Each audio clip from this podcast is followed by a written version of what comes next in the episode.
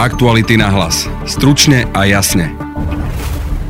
Pavol Rusko a Marian Kočner dostali v kauze zmeniek 19 rokov. Budete počuť reakcie prokurátora Jána Šantu. Vyhrali sme jednu závažnú vojnu. Právneho zástupcu Markízy Daniela Lipšica. A možno pred pár rokmi by sme si nevedeli predstaviť, aby ľudia v postavení Mariana Kočnera a Pavla Ruska boli odsúdení na 19 rokov. Dnes je tento e, deň aktuálny. A advokáta Marka Paru. Toto nemôžem považovať za spravodlivý proces. Ako reagovali Kočnera Rusko po vypočutí rozsudku a čo bude nasledovať? Na to odpovie investigatívna novinárka Laura Kelová. Odložia si obleky, zložia si kravaty a, a košele a dostanú vlastne tie, tie jednotné obleky e, či už modrej alebo, alebo oranžovej farby. Je to asi odkaz aj pre tých uh, ostatných, by som povedala, či už e, solventných alebo, alebo podnikateľov zo šedej zóny nejakej, alebo priamo oligarchov, je to odkaz, že Jednoducho tu už nikto nič negarantuje dnes. Amerického prezidenta Donalda Trumpa chcú odvolať aj pár dní pred jeho koncom. Donald Trump tak môže prepísať americkú históriu, ale aj zatieniť nového prezidenta Joea Bidena v jeho začiatkoch. O tom všetkom porozpráva Branislav Ondrášik, expert na politickú komunikáciu. By mali najbližšie týždne, dve týždne Bidenovej administratívy zatieniť debatovaním o týchto veciach, tak tu politicky bude bude náročnejšie pre Joe Bidena. Počúvate podcast Aktuality na hlas. Moje meno je Denisa Hopková. Najvyšší súd dnes definitívne odsúdil Mariana Kočnera a Pavla Ruska na 19 rokov väzenia v kauze zmenky.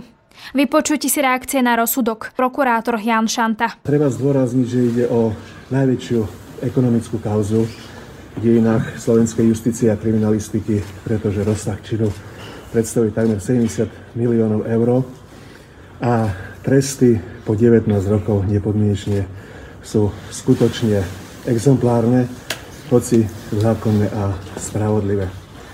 Myslím si, že vyhrali sme nielen bitku, vyhrali sme jednu závažnú vojnu, ukázali sme, že orgány činné trestnom konaní, prokuratúra a policia sú schopné nielen odhaliť, obviniť, ale aj obžalovať akúkoľvek kauzu a že slovenské súdy sú schopné vyniesť rýchle, zákonné a spravodlivé rozhodnutie.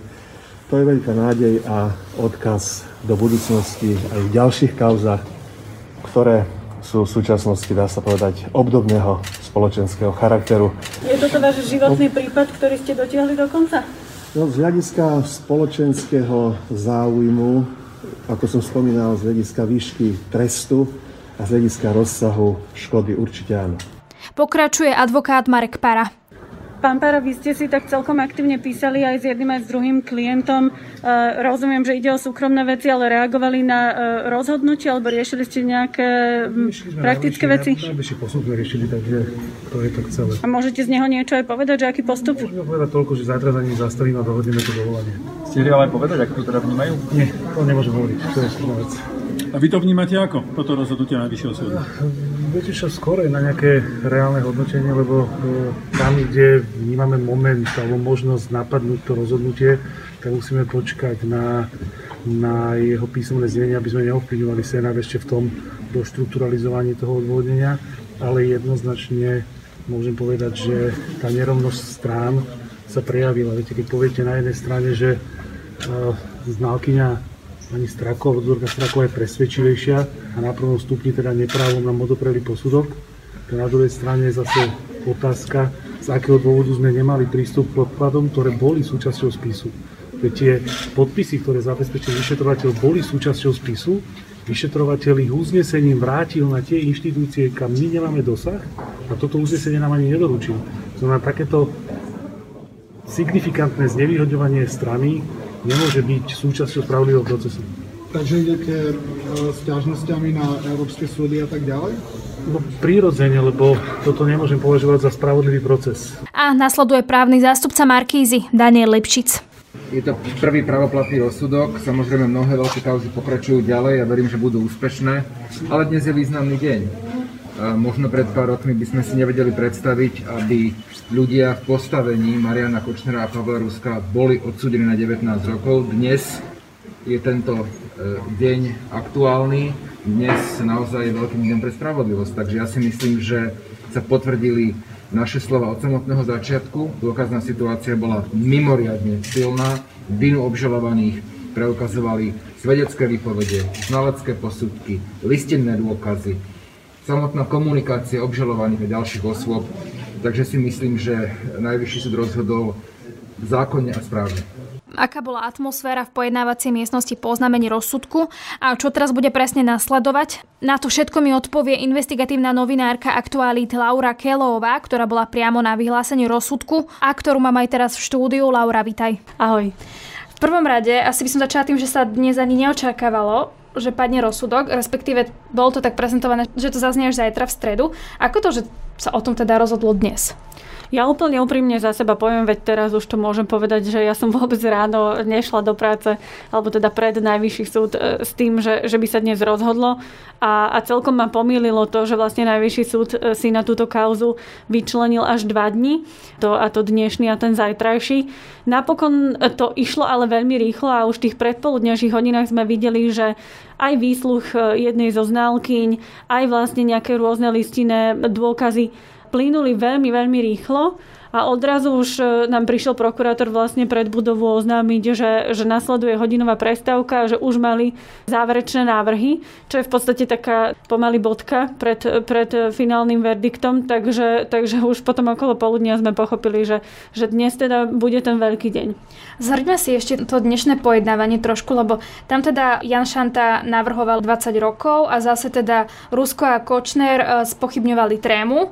Čiže čo sa tam teda presne dnes stalo predtým, ako bol vynesený rozsudok? V jednoduchosti povedané, Najvyšší súd mal za úlohu rozhodnúť o odvolaniach a jednak e, jedno odvolanie bolo práve z pera prokurátora Jana Šantu. On navrhoval 20 rokov iba pre Mariana Kočnera a 19 rokov pre e, Pavla Ruska. A to práve takým nejakým akože symbolickým e, oddelením týchto dvoch obžalovaných.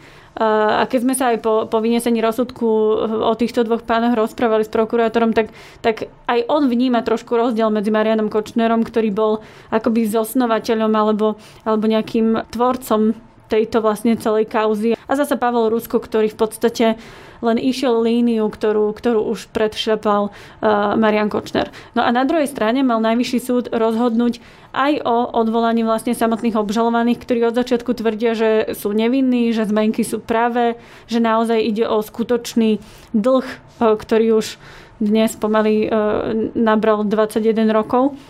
Takže najvyšší súd mal ako keby zálohu rozhodnúť vlastne o týchto odvolaniach a zároveň sa akože vyjadriť tomu samotnému verdiktu. No a to, čo sa vlastne stalo, bolo, že najvyšší súd rozhodol, že, že zamieta aj odvolanie prokurátora, aj odvolanie týchto dvoch obžalovaných a teda potvrdzuje verdikt špecializovaného trestného súdu. Je nejaká šanca, že by ešte zvrátili to, o čom sa dnes rozhodlo?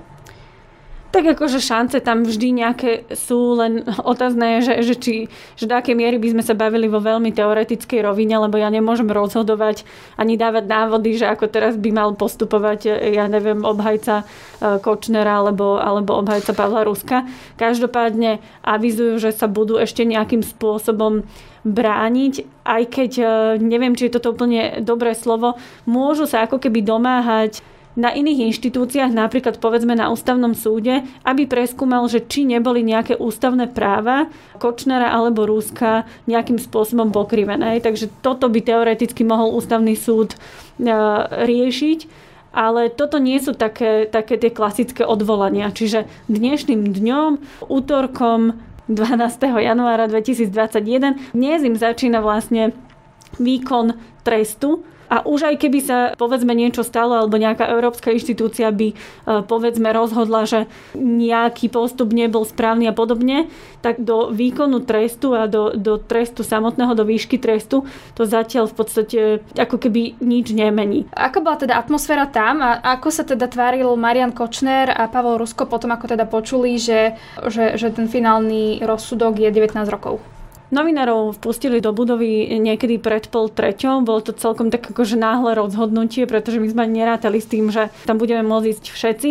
Ale ústava hovorí, že vlastne je teda vynesenie verdiktu a rozsudku verejné. A k tvojej otázke, bol to zhon, pretože sme mali len niekoľko pár desiatok sekúnd, kým vošiel Senát a v tom čase sa už nemôže e, nahrávať a natáčať. Čo som si všimla, už pred vynesením vlastne verdiktu bol Pavel Rusko značne rozrušenejší ako, ako Marian Kočner. A to teraz nechcem hodnotiť akože nejako ľudský, ale predsa len ten Marian Kočner už má niečo za sebou v tej väzbe. Ten Pavel Rusko je, bol teda doteraz vo väzbe len niekoľko týždňov, takže asi aj ten rozdiel v tých, v tých osobnostiach, v tej mimike, v tej psychike určite, určite je. Aj pre Mariana Kočnera, aj pre Pavla Ruska je to v podstate prvýkrát, kedy je právoplatný rozsudok, kedy teda vedia, že ich čaká veľa rokov väzenia. Či teda podľa teba Marian Kočner niečo také čakal? Alebo či bude na to pripravený, že sa niečo také môže stať zmierený, že, že tých 19 rokov dostanú?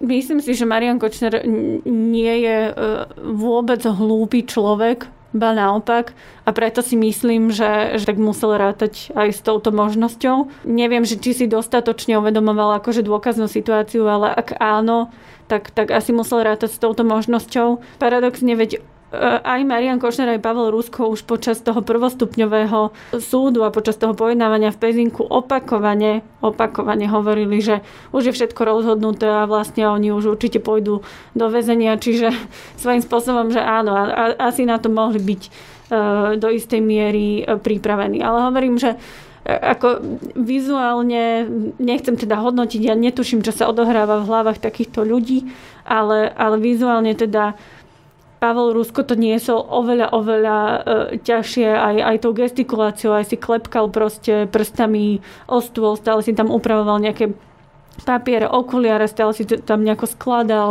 e, gestikuloval, krútil hlavou, e, potom tam vypisoval tie spomínané dopisy. Ten Marian Košner bol taký, ako že by som povedala, o mnoho, o mnoho pokojnejší.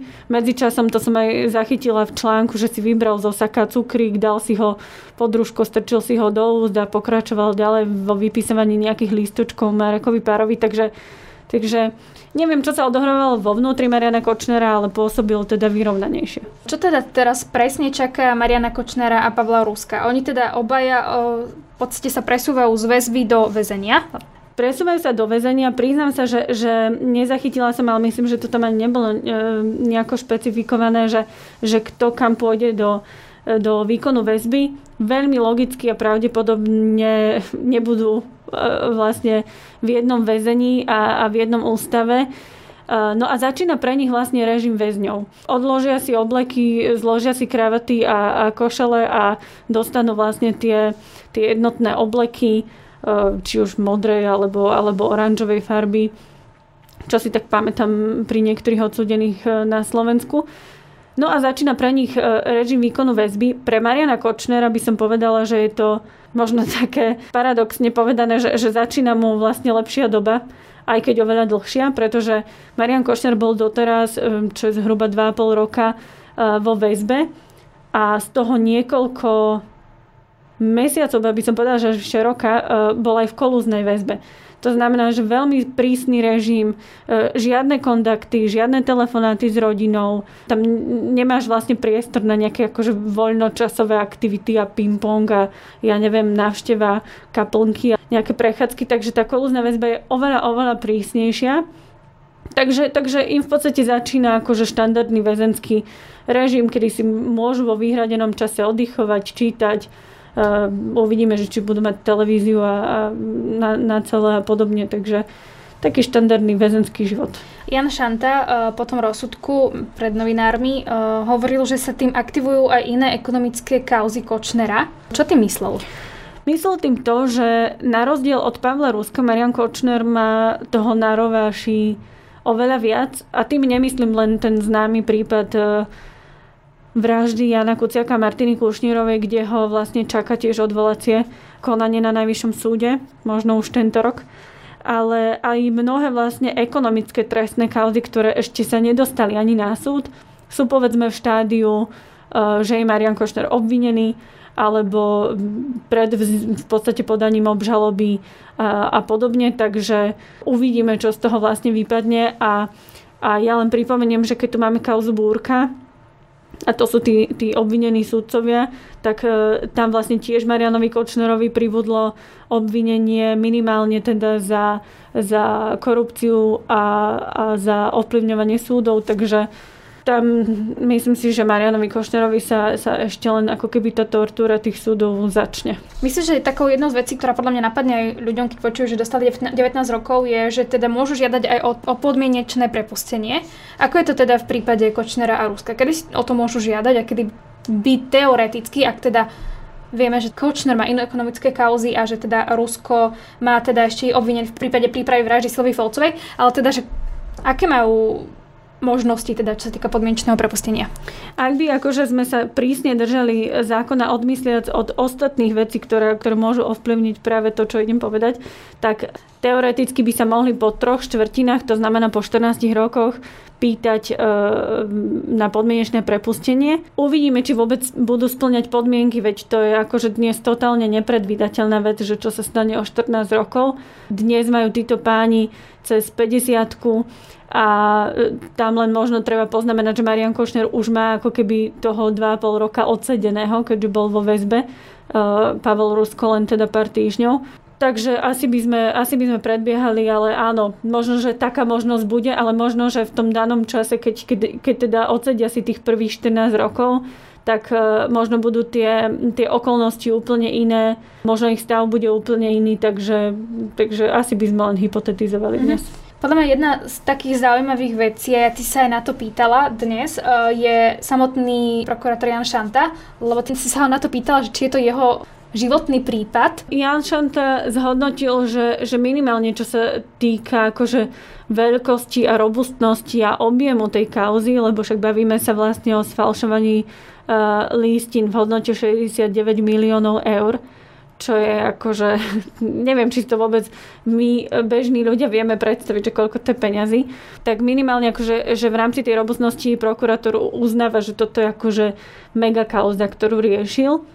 Ale však on je známy tým aj napríklad, že, že riešil uh, známu kauzu Majského, ktorý zase, možno, že je to tiež mega kauza pre ňoho, lebo sa mega veľa rokov naťahovala.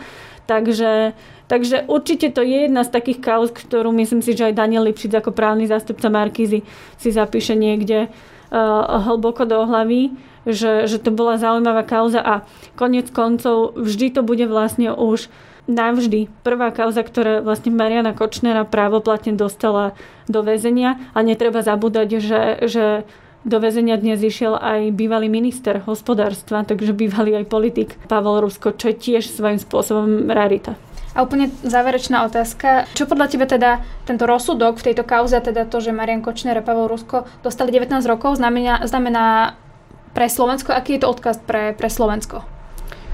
Pre mňa a možno, že aj pre, pre verejnosť to môže byť odkaz, že ani ľudia, ktorí boli doposiaľ nedotknutelní, nemusia zároveň robiť dokonalé zločiny. Aj keď tá kauza samotná, táto zmenková, bola akože do istej miery dosť dobre prešpekulovaná, tak e, sa objavili trhliny, na ktoré evidentne Marian Kočner ani Pavel Rusko nemali. A to napriek tomu, že Marian Kočner nie je chudobný človek a naozaj akože, že mal prostriedky na to, aby, aby rôznymi spôsobmi ohýbal tieto všetky veci. Čiže je to asi odkaz aj pre tých uh, ostatných, by som povedala, či už e, solventných alebo, alebo podnikateľov zo šedej zóny nejakej, alebo priamo oligarchov, je to odkaz, že jednoducho tu už nikto nič negarantuje dnes. Ďakujem pekne, to bola investigatívna novinárka aktuály Laura Kilová. Ďakujem a dovidenia. Americký prezident Donald Trump končí už tento mesiac. Demokrati v pondelok predložili do snemovne reprezentantov jeho ústavnú obžalobu. Tí ho vinia z podnecovania vzbory pre udalosti z minulého týždňa, kedy do budovy kongresu násilne vtrhli Trumpovi prívrženci. Incident si vyžiadal 5 obetí a stať sa mal pár desiatok minút potom, ako Trump vyzval svojich prívržencov, aby neuznali výsledky prezidentských volieb. Trump môže byť tak prvým prezidentom v histórii, ktorého tak obžalujú dvakrát. O tom všetkom sa budem teraz rozprávať s expertom na politickú komunikáciu Branislavom Ondrášikom, ktorého mám teraz aj na telefóne. Dobrý deň, vitajte. Dobrý deň. Pán Ondrášek, asi si najprv vysvetlíme, že ako prebieha ten proces uh, impeachmentu. Momentálne si ho asi aj aplikujeme na to, že čo sa teraz presne deje v Amerike. Takže nie je to príliš uh, častá vec, hoci za posledných cirka 20 rokov to bolo v Amerike čoraz častejšie s tým impeachmentom.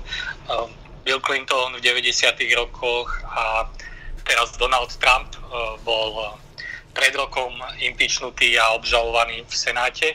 A toto bude, ako ste povedali, druhýkrát e, v prípade Donalda Trumpa, čo sa ešte nikdy nestalo.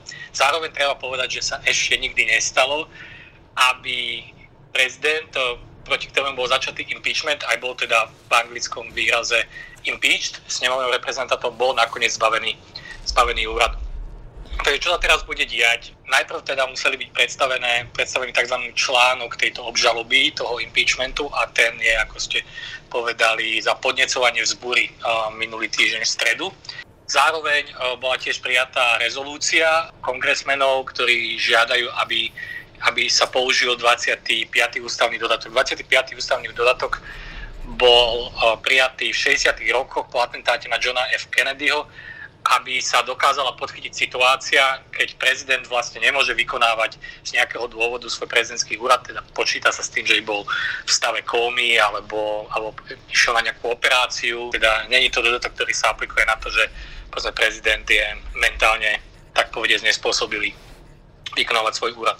Ale prijali ho preto túto rezolúciu, aby dali Donaldovi Trumpovi nejaký čas, aby rezignoval. Takže po tomto, ak eh, by teda nerezignoval, tak eh, snemovňa reprezentantov pôjde v tomto ďalej. Obvykle sú zasadnutia výborov, vypočúvania svetkov a podobné záležitosti, na čo samozrejme nie je v tejto chvíli čas, keďže je už iba niekoľko dní do skončenia funkčného obdobia Donalda Trumpa. Takže poje to na debatu do snemovne, ktorá bude pravdepodobne trvať nejaký jeden deň a potom sa pristúpi k hlasovaniu o impeachmente kde je teda zrejme, že je dostatočná podpora na to, aby bol Donald Trump druhýkrát impeachnutý a bude tzv. impeached druhýkrát a potom sa to ide do Senátu. Ale kedy sa to dostane do Senátu je teda otázne.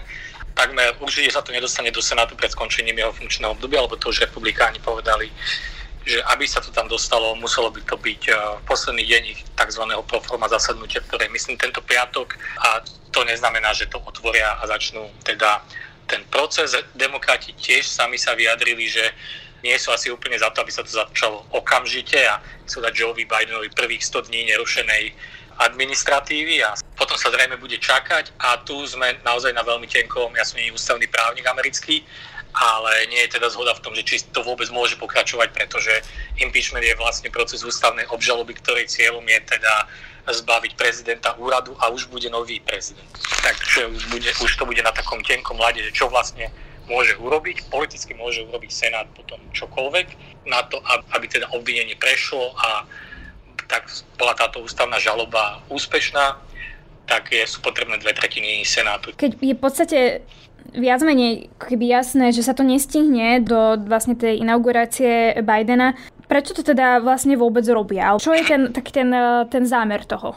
To je veľmi dobrá otázka, pretože áno, logicky by sme si povedali, že je to vlastne absolútne nezmysel, ale nie je to úplne nezmysel a má to niekoľko dôvodov. Jeden ten hlavný je teda, že nejaké takéto zločiny, ako podnecovanie davu, aby sa pokúsili o nejaký prevrat, by malo byť nejakým spôsobom aspoň takto politicky potrestané. A ďalšia vec je, že že dávajú teda Donaldovi Trumpovi nejaký manevrovací priestor na to, aby teda rezignoval, respektíve aby ho prinútili, aby nebol, aby nebol prvý prezident v histórii, ktorý bude dvakrát impeached a zároveň uzavrel si možno aj nejaké právne záležitosti toho, keby ten impeachment pokračoval a tá ústavná žaloba bola úspešná, tak potom môže sa pristúpiť hlasovaniu o tom, či mu zabráni kandidovať na hociakú funkciu v budúcnosti, ak bude úspešný, ak bude úspešne obvinený. Samozrejme, stále sme na tom tenkom mlade, že sa to asi dostane na najvyšší súd a ten bude rozhodovať, či to vôbec je možné o takýchto veciach hlasovať a či je to právoplatné. No ale nevyzerá to tak, že by eh, sa chystal rezignovať. Aspoň teda nevieme vlastne v podstate, lebo teraz nemá ani Twitter, čiže nevieme, čo ano. asi teraz momentálne Donald Trump prežíva, ale teda aká je podľa vás pravdepodobnosť, že by Donald Trump sa rozhodol do tých, myslím, že 8 dní to je, uh, rezignovať? Je to samozrejme pravdepodobnosť blížiaca sa k nule, ako poznáme Donalda Trumpa. Jeho svet alternatívnej reality treba vnímať, že on nerozmýšľa um, nejaký, nejakých normálnych intenciách uh, politickej stratégie. Áno, tá šanca, aby to urobil, je veľmi nízka, ale ten tlak sa môže snažiť vyvinúť aj na ľudí okolo neho. Ešte stále zo pár ľudí je, ktorým verí, ktorí ale sú skôr iba také podržtašky, ktoré iba opakujú to, čo on vlastne hovorí, ale možno si myslia, že sa taký tlak dá dá vyvinúť. Aj keby teda e, nedošlo k tomu a Trump by mohol znova kandidovať, že či si myslíte, že vôbec by o tie 4 roky mal šancu, jednak, že čo to spraví s voličmi, dajme tomu, nehovorím o tých e, priaznivcov silných Trumpa, ale napríklad s rôznymi ďalšími. A aj možno, že aj v jeho pôsobisku medzi teda medzi tými svojimi ľuďmi, ktorí, ako sme videli, ho kritizovali za to, čo sa stalo a ho sa od neho vzdialujú momentálne. Čiže či v podstate má vôbec on ešte nejakú šancu, aj keby mohol kandidovať, že potom to, čo sa stalo? O, tie rezignácie, ktoré vidíme v Bielom dome, to mi skôr pri, prípada ako krysy opúšťajúci o, už úplne potopenú loď. Mali 4 roky na to, alebo menej rokov v prípade, o, o ktorom konkrétnom prípade hovoríme a abdikovať pár dní pred skončením funkčného obdobia je nič iné, iba nejakých aby pokusy zachrániť reputáciu týchto ľudí. Donald Trump je určite e, politik, a, ktorý už má veľmi malú šancu naozaj to vyhrať e, v regulárnych voľbách minimálne. Ale v tom ani nespočíva e, ten problém alebo, alebo tá jeho sila. Ono stále má veľmi výraznú podporu medzi voličmi republikánskej strany, absolútne väčšinovú, dokonca väčšina, podľa prieskumov väčšina voličov, jeho voličov podporovala aj tú vzburu v kapitole. Takže to, to určite netreba po, podceňovať. Týmto jeho odchodom problém trumpizmu a jeho prívržencov nejakým spôsobom nezaniká. A bude to hlavne problém republikánskej strany, ktorá nie posledné 4 roky s Donaldom Trumpom, ale už aj dlhé roky predtým sa takýmto spôsobom radikalizovala. A, a samozrejme Donald Trump to celé dal na nejaké turboobrátky tú, tú radikalizáciu. A, a to bude veľmi náročné pre republikánsku stranu dostať z tohto späť, e, že časť ich voličov sú pravicoví extrémisti a, a že ich kongresmeni tomu podliehajú takejto retorike čisto z nejakých uh, politických výhod a sa tak správajú, mnohí tomu možno ani neveria, ale absolútne by som nečakal teraz nejaký závratný obrad um, pri väčšine um, týchto kongresmenov a senátorov práve tá ich základňa sú stále Trumpovi voliči a tým stále veria aj po tom všetkom, čo sa stalo.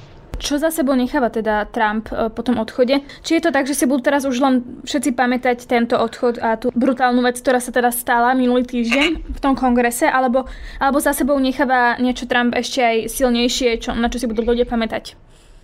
Tak samozrejme republikáni sa snažia hovoriť, že sa vlastne aj niečo urobilo niečo sa samozrejme urobilo.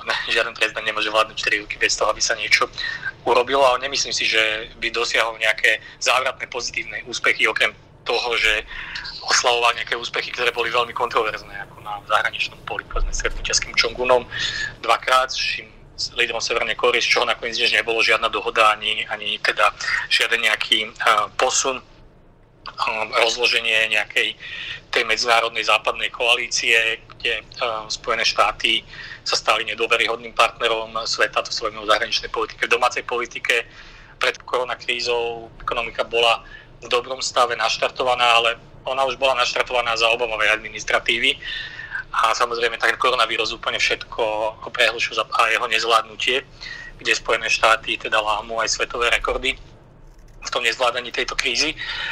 A myslím, že to je to, čím si budú Donalda Trumpa pamätať historici, hoci je ešte príliš skoro ho hodnotiť, eh, že mnohí historici sa vyjadrili, že teda nielen politici, že ašpiruje na to byť najhorším prezidentom v histórii. Toto bude jeho odkaz jednoznačne, že dal hlas eh, pravicovým extrémistom a nezvládol koronakrízu a kulminovalo to útokom na kapitol a to sme ešte možno nepočuli úplne poslednú salvu tohto boja, teda takmer určite. Aj čo sa týka protestov, pretože nové protesty sa chystajú, za pár dní tu máme inauguráciu a, a potom títo ľudia proste nejak nezmiznú z povrcha zemského, ktorých Donald Trump sfanatizoval.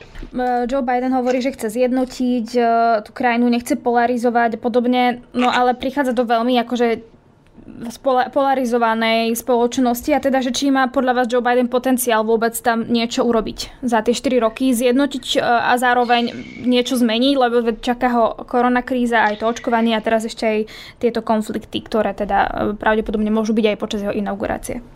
Presne tak. E, to nie, nie je tak, že teraz príde nový prezident a návračným šarovným prútikom zjednotí takto prúdko rozdelenú krajinu asi najrozdelenejšiu od čias občianskej vojny, alebo povedzme, že ona po tej občianskej vojny nikdy nebola úplne zahojená.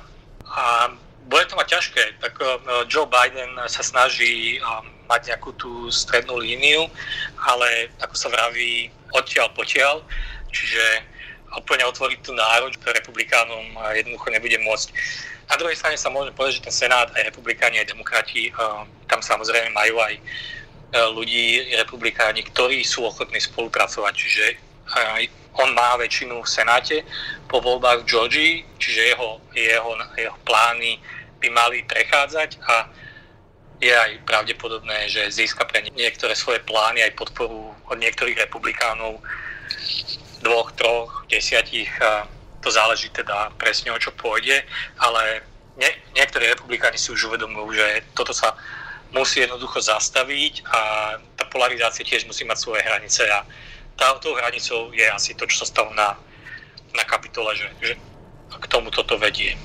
Nemôže sa stať, alebo nebude to tak, že tie dni, kedy uh, Biden sa stane teda prezidentom, teda kedy by mal vystupovať, mal byť tá silná osobnosť, že mu to zatieni práve Trump tým, že sa budú, bude všetko točiť okolo neho, čo bude teda ten impeachment a, a v podstate celé to, čo teda, o čom sa teraz bavíme, že nezatieni teda v podstate Bidena Trump, napriek tomu, že Presne Trump tak, prehral? Uh Presne tak a preto som aj hovoril, že na stole je aj to, aby sa v procese tej ústavnej žaloby jednoducho nepokračovalo, pretože keby mali najbližšie týždne, prvé týždne Bidenovej administratívy zatieniť debatovaním o týchto veciach, tak to politicky bude, e, bude náročnejšie pre Joe Bidena. Ale to je záležitosť e, zákonodárnych zborov v Spojených štátoch.